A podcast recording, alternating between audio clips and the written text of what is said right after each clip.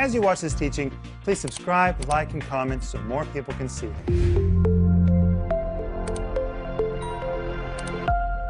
Welcome to Home Group. My name is Rick Renner, and this is Thursday night, and I want to tell you, Jesus is Lord. Amen. He is the one that is in charge of everything. It might look like nonsense is running wild, but my friends, Jesus has it all under control. A divine plan is at work, and one of these days soon, Jesus is going to descend into the lower atmosphere with a mighty voice, a shout.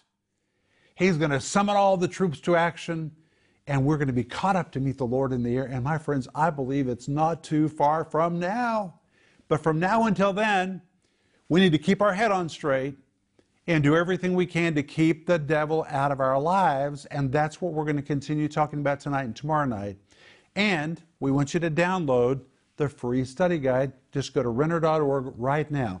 It's called How to Keep the Devil Out of Your Life. You guys, these study guides are amazing. Yes, they are. They're great.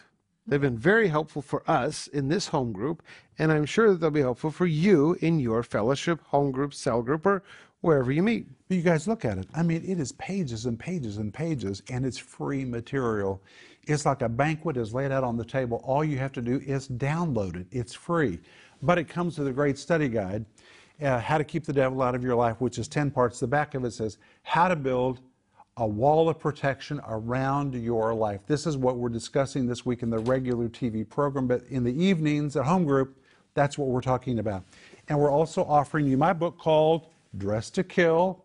It's a biblical approach to spiritual warfare and armor. I wrote this book because of nonsensical teaching that was going around the nation in the early nineteen nineties where people were actually saying, it's so crazy, that principalities and powers are in the heavenly places, so we need to charter planes and helicopters and go to the top of sixty floor buildings, get up as high as we can to deal with the devil. My friends, that is just nonsense. Nonsense. Jesus did not rent a helicopter. The Apostle Paul did not hold prayer meetings on the top of mountains or the top of buildings. Hey, the devil's down low. We need to deal with him down on this level.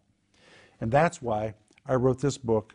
You don't have to take it anymore because you're dressed to kill. You should have this as a reference in your home. It is so easy to read. And we're also offering you my book called Spiritual Weapons to Defeat the Enemy. But hey, guys, welcome to our home group. Thank you. Hey, Sister Renner, how are you? I'm great. You look so pretty in that blue, and you match the T V screen behind you. Isn't that nice? It is. Isn't that nice? Home group, welcome. So glad that you're with us. And I want to say, if you are a partner, okay, we are so thankful for we you. Sure are. Thank you for everything you sow into this ministry and your prayers for us. They mean oh, everything. Thank amen, you. Amen, amen. All right, let's go back to First Peter chapter five, verse eight and verse nine. And in First Peter chapter five, verse eight, Peter says, be sober. It means be serious, be vigilant. Gregorio, put up a barricade because something evil is going to try to get in. It's talking about the devil, because your adversary, the devil, as a roaring lion, walks about seeking whom he may devour, which means he's looking for the ones that are devourable. It's not everybody. If you've been doing what you need to do to reinforce yourself, he can't devour you. And that's why the next verse says, whom resist steadfast in the faith. The word steadfast is a Greek word, stereos. It means you have to do something deliberately, intentionally, to reinforce yourself in faith so that you are not devourable. And tonight, I want us to talk about something that has really been helpful in reinforcing me. Are you guys ready? Ready. Every day, spend some amount of time with those who strengthen you. And I want to give you the scripture. Are you ready? All right, here it is. I'm going to give it to you. Every day. Here's the scripture. And it is Psalm fifty-four, verse four. I'm reading from the study guide that you can download for free right now at renner dot org. But the scripture says, listen to this. The Lord is my helper. Behold, God is my helper. The Lord is with them that uphold my soul. Mm-hmm. And most people view their relationship with God just as vertical. Mm-hmm. Me and God. It's me and God. God is my helper. Well, David said that. But he also said something very horizontal.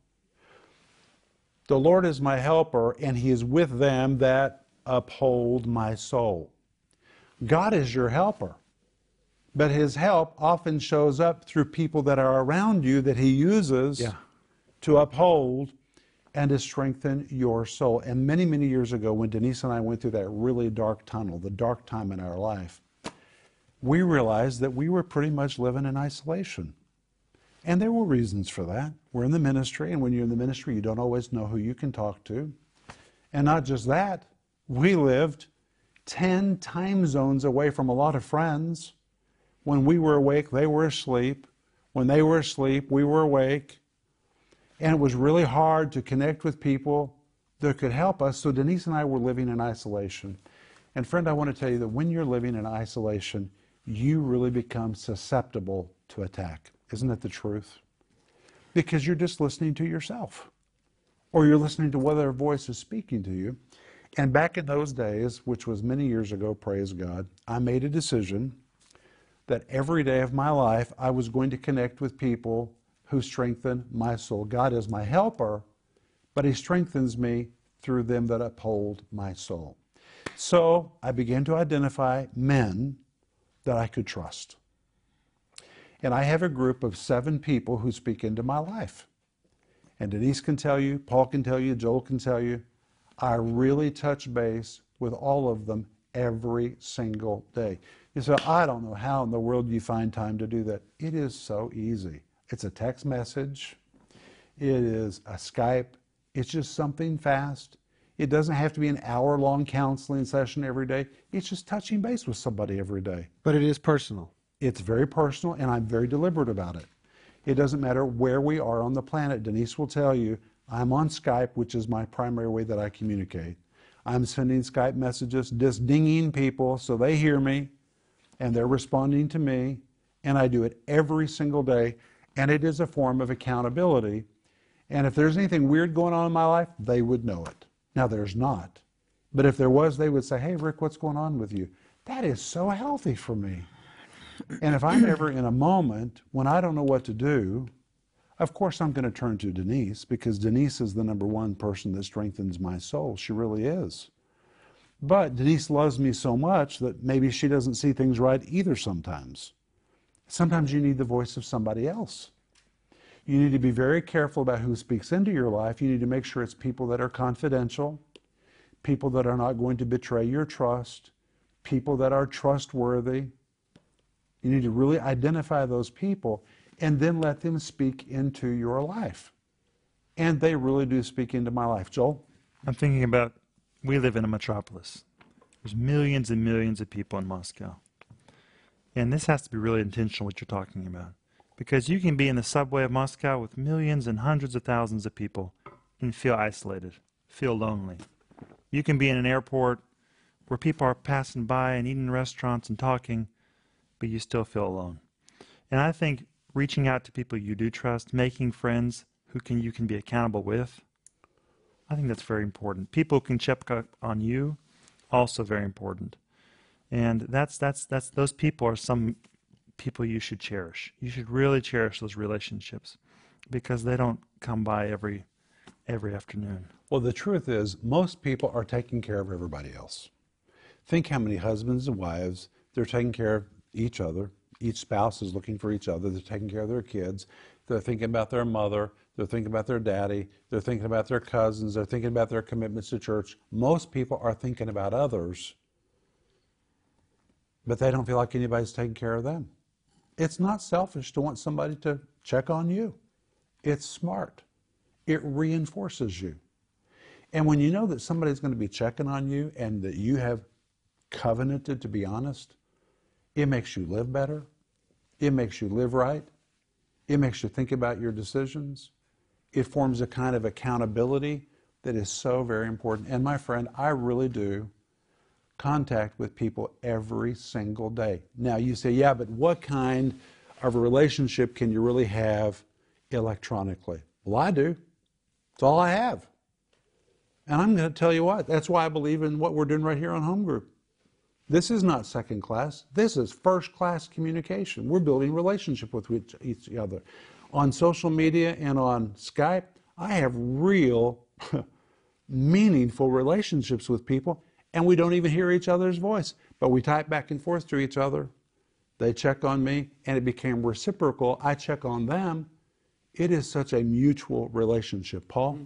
I'd like to clarify one thing, because for a moment there, it sounded like we're supposed to expect people to do things for us, or it's okay to accept help from other people, and and kind of even like, you know, aren't you going to help me?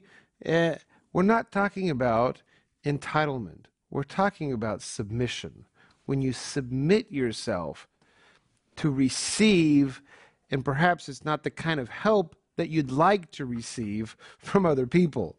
We're not talking about people doing things for you. We're talking about people opening yourself up so that people can speak to you in a very truthful and honest way. But you have to be careful about who it is. Yes. And I think you also need to be very clear, because if you choose these people and, and you say, well, I just want to tell you something, but you're not clear about why you're telling them that, like, are you asking a question? Are you asking for feedback? Are you asking for support? Or are you just looking for a sounding board? And it's okay. Either way, it's okay. But start the conversation out by saying, I'm looking for a sounding board. Okay, for example, there is somebody I know who's telling me stuff all the time. He never asks me anything. He just informs me. Well, then the door's not open for me to say what I think. If he would open the door, I could really be a benefit. But you can only go where you're invited. And so when you begin to look for people that can speak into your life, make sure you open the door, or they won't know what they're supposed to do. Yes. You have to make your intentions very clear. Yes, that's that's exactly what I'm trying to say. Don't be, uh, be very clear. If you're asking for help, or if you want them to, and you need to want, you need to be sincere about wanting input. Make that clear. I need your help. I want your input.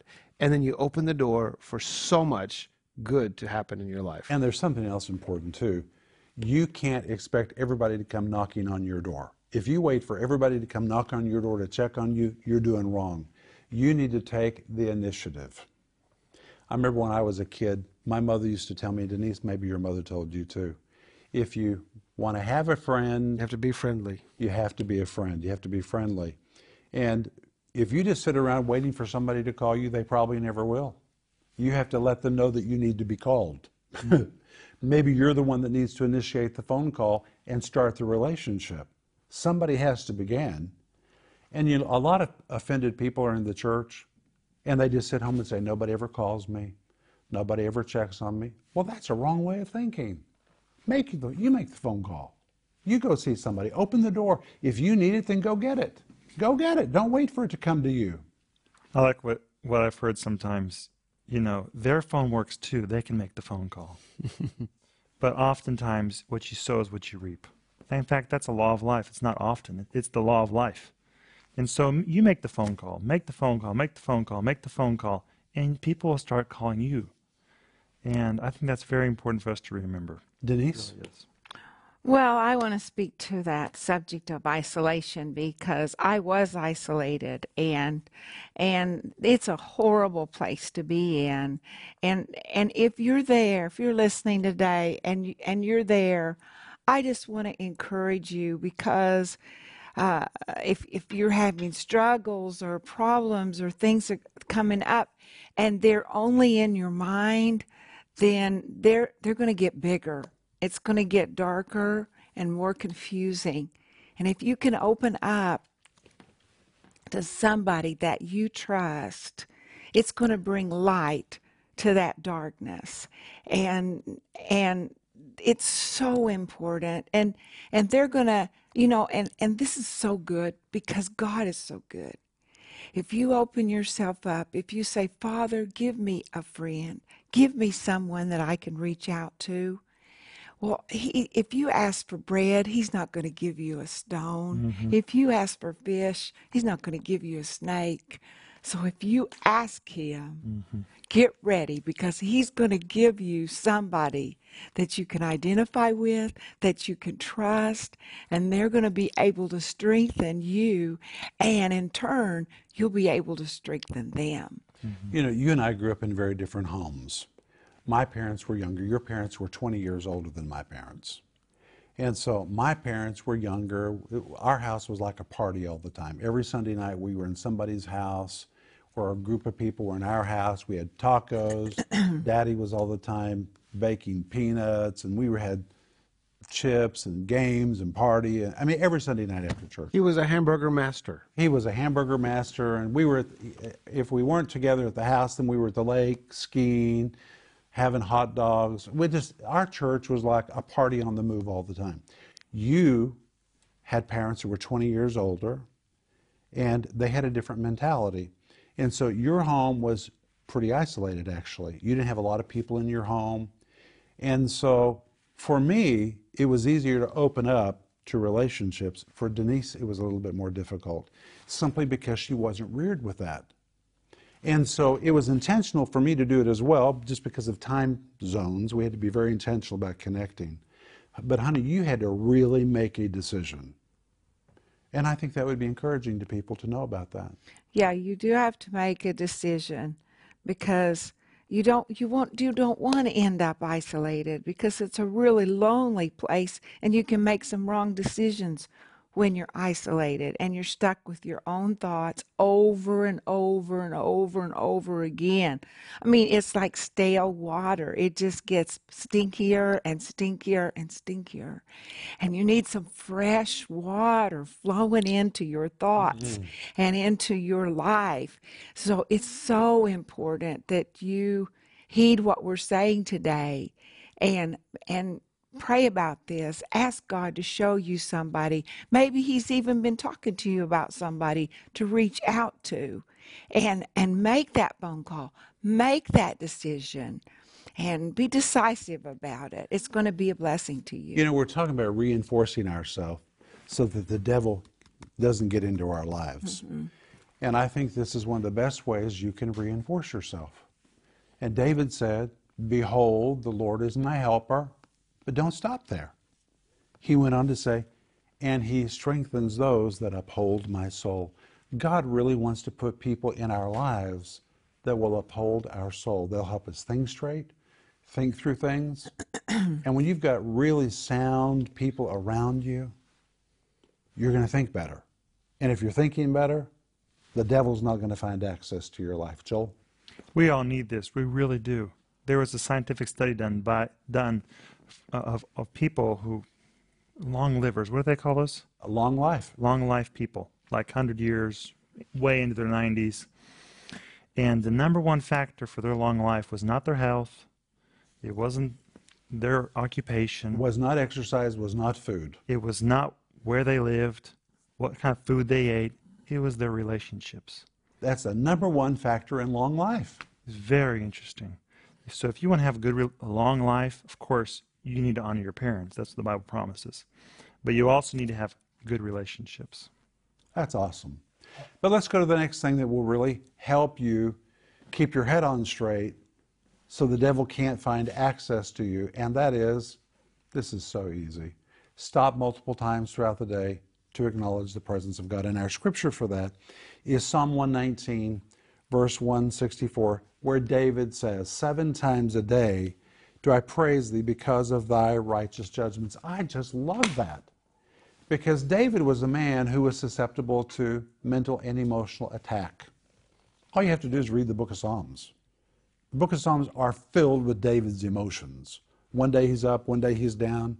In one psalm, he's up and he's down and he's back up again. Especially the first thirty psalms. It's oh like, my gosh, he's all over the place. All over the place. Like, I'm a worm, you know, I'm not worth living. But I'm the king. I mean, he's all over the board. And so David learned about himself. He says in Psalm one nineteen, verse one sixty-four, "I need to stop seven times a day to put everything on pause to remind myself God is in control." In fact, the verse says, "I praise thee because of your righteous judgments." Mm-hmm. Well, David was surrounded by so much injustice. He had a wife that was enemy, Michal. He had a son that was an enemy. He had people that he had trusted among his troops that were enemies. He was surrounded by enemies. And you know, sometimes when you're just surrounded, you begin to feel like you're just being swamped by all this injustice. And David says, you know what? I've learned it's healthy for me just to put everything on pause seven times a day to remember God is righteous, God is just. It might look like I'm surrounded by a lot of nonsense, but the truth is God is on the throne. Jesus is still the Lord of my life. And I'm going to stop and remember I am not a victim of my circumstances. God is just in my life. Mm-hmm. Now, that will really help you keep the devil out of your emotions. The devil wants to penetrate your emotions. If you can keep him out of your emotions, you can keep him out of most of your life. Well, I decided to do that more than a decade ago. And I thought, okay, I'm going to stop every morning automatically, automatically at ten, then twelve, then two, then four, then six, and I kept missing it. And so Paul said, Dad, I'll help you. And Paul, what did you say? I installed an app on Dad's phone that periodically, and you can set it up for different intervals, periodically, and you really don't know when it's going to happen because it's randomly, comes up with this dinging sound. And what it does is it trains you to every once in a while just stop and remember that God is in control. There it is. There you go. That's, that's how it sounds. I've heard that thousands of times. And because you don't know when it's going to happen, it kind of, you know, jolts you. And then all of a sudden, and it, it sometimes it happens at the best moments. You're worried about something, or you're talking about something, and you're trying to figure it out. Then all of a sudden, ba-ding, oh, yeah, let's pray about that. Or, oh, yeah, I think we got our priorities wrong. Well, I would just, when I would hear that, would you do it one more time? Yes. All right, I've heard this so many times. Here goes. Boom. I would throw my arms up. I'd say, thank you, Jesus. Lord, I thank you that you're really on the throne. It didn't matter where I was or who I was with or what we were doing. And our whole team learned that when they hit the ding, pastor was going to throw his arms up and say, thank you, Jesus, you're on the throne. And boom, we would just, I'm talking seconds, we would just move on. And they all began to do it with me. And you know what? It just reinforces your thinking. It periodically, randomly throughout the day reminds you, you know what? Everything's going to be okay. Jesus is on the throne. Joel? I have one. It's the, the app is called Chime. Chime. And every half an hour it tells me what time it is. But to me, that's a signal. Every half an hour I can say, thank you, Jesus, for my day. You're on the throne. You're in control. And I think it's really helpful and practical. I have to tell a funny story if I have time.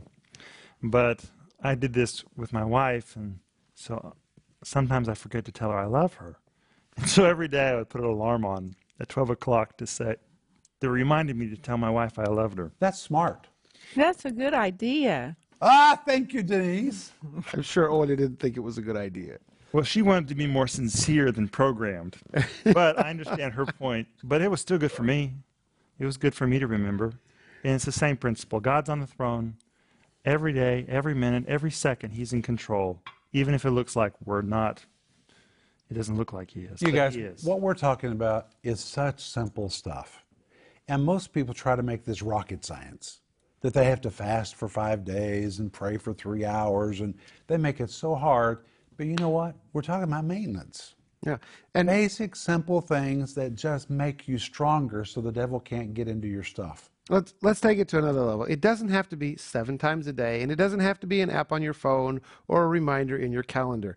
It could be things as simple as your ring, your bracelet. When you see it. Yes. It could be things as simple as something in your house. You walk by it, a verse on the wall. And it's a trigger. Piece of decoration that reminds you. It could be, and my mother taught me this, every time you hear the sound of an ambulance, pray for the person in the ambulance. Yeah. Every single time you hear a siren, pray for the person.